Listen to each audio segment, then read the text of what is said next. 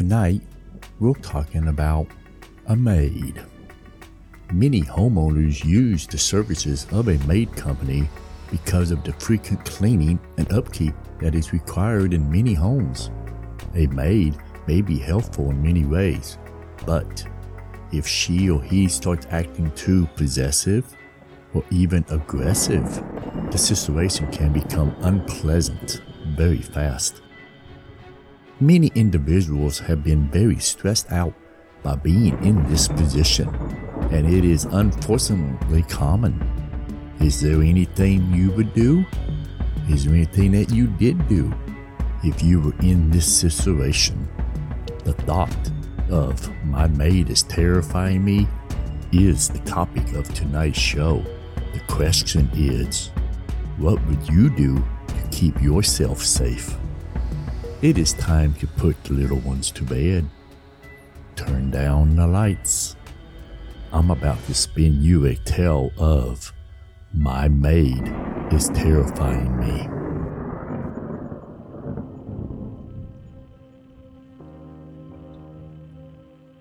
At first, she looked to be the solution to our problem, so we let her into our family with open arms. From the first minute I met her, I knew she was unique. I extended a hand and shook hers. Pleasure to meet you. It was her joy, she replied, squeezing her hip in spite of the agony.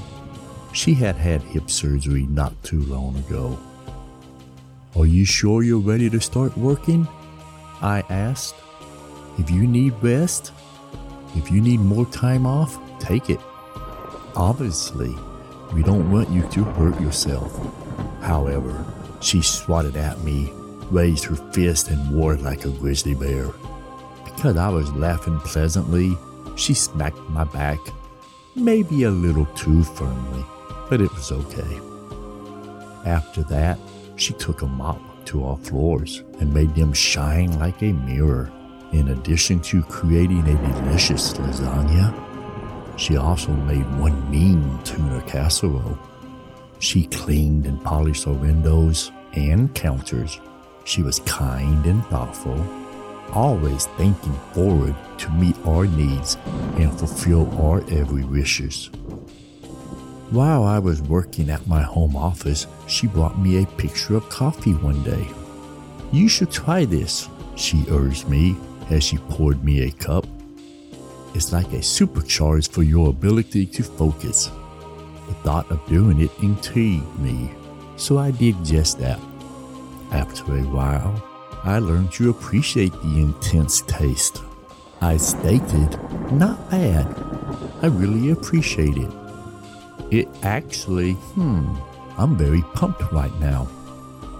She was persistent about our needs and how to fulfill them. Without her, the world would seem incomplete. At least that was what we believed at the time. A week later, all hell broke loose. She often showed up in sweats, but once she showed up wearing a miniskirt and high heels.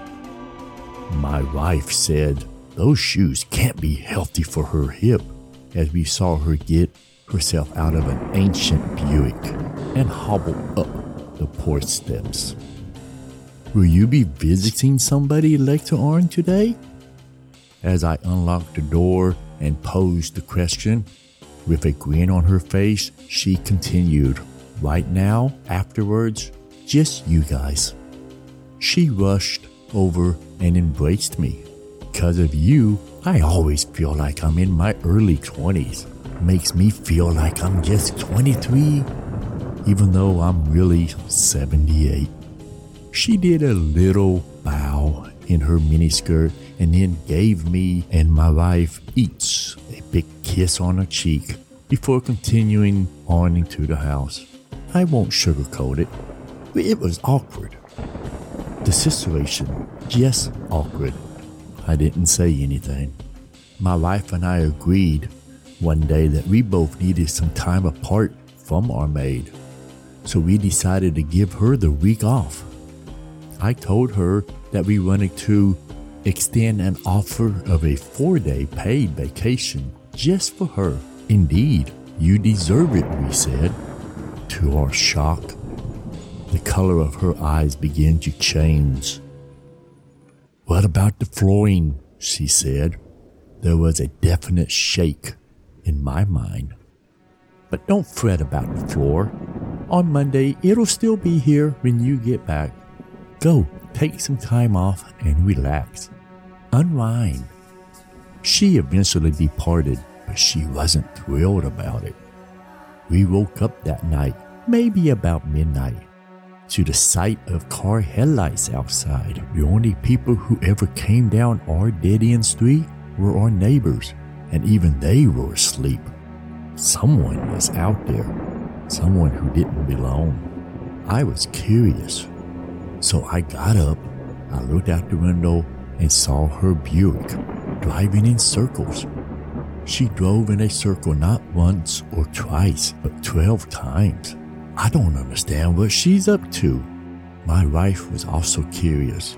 The moment I unlocked the door, though, her Buick sped off with a squealing of the tires. The next evening was very much like the one before it. All around midnight, her Buick drove cul-de-sac numerous times. She then turned off the lights, stopped the vehicle, and pulled out a pair of binoculars. Honey, my wife said, I believe we have a dilemma here. I grumbled and got out of bed. An unknown number began sending me text messages. As I opened up my phone, I saw from the sender.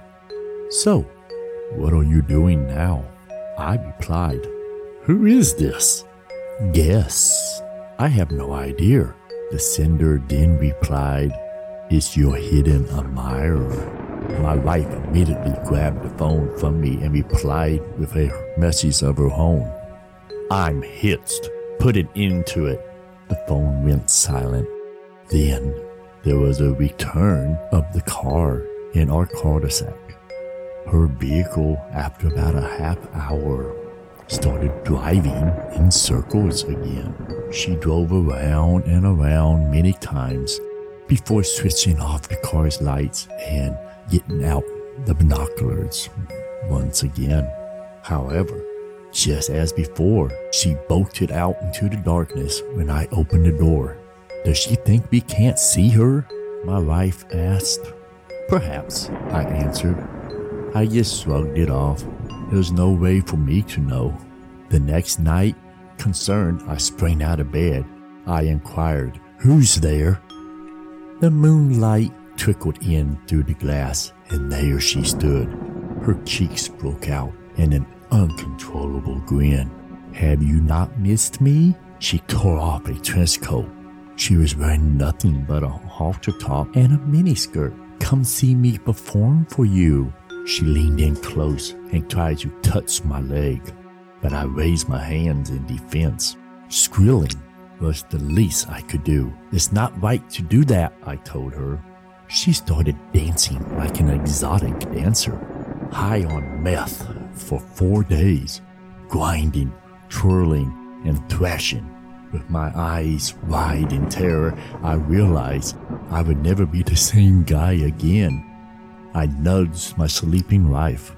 She did not answer. She did not respond. Worry not, the maid laughed. She's fine. I gave her a shot of my own brew. I knocked her out. Then my maid replied, Seven hours just for you and me. She sounded insane. No, when I tried to yell, no, no one could hear me. Then she reached behind her and produced a massive machete. She said angrily, I told you I didn't want a holiday. It was a frustrating experience since my mind was racing a thousand miles a minute. I couldn't settle on any solution. Then she replied, I want to move in with you. But you're sick, I replied. I instantly wish I hadn't said that. When I'm in your company, my love, I feel like a million bucks, was her reply. I said, shit, attempting to come up with an excuse to pacify her. When I couldn't think of anything more to say, I just said, okay then, come live with us. Honestly, what was I thinking? Doing this will make me feel terrible afterwards, and my wife, my wife will not go for this. This is a very bad idea, I started thinking. However, she came back, tucked the machete aside, opened her arms, and said, I always had faith that you'd see sense.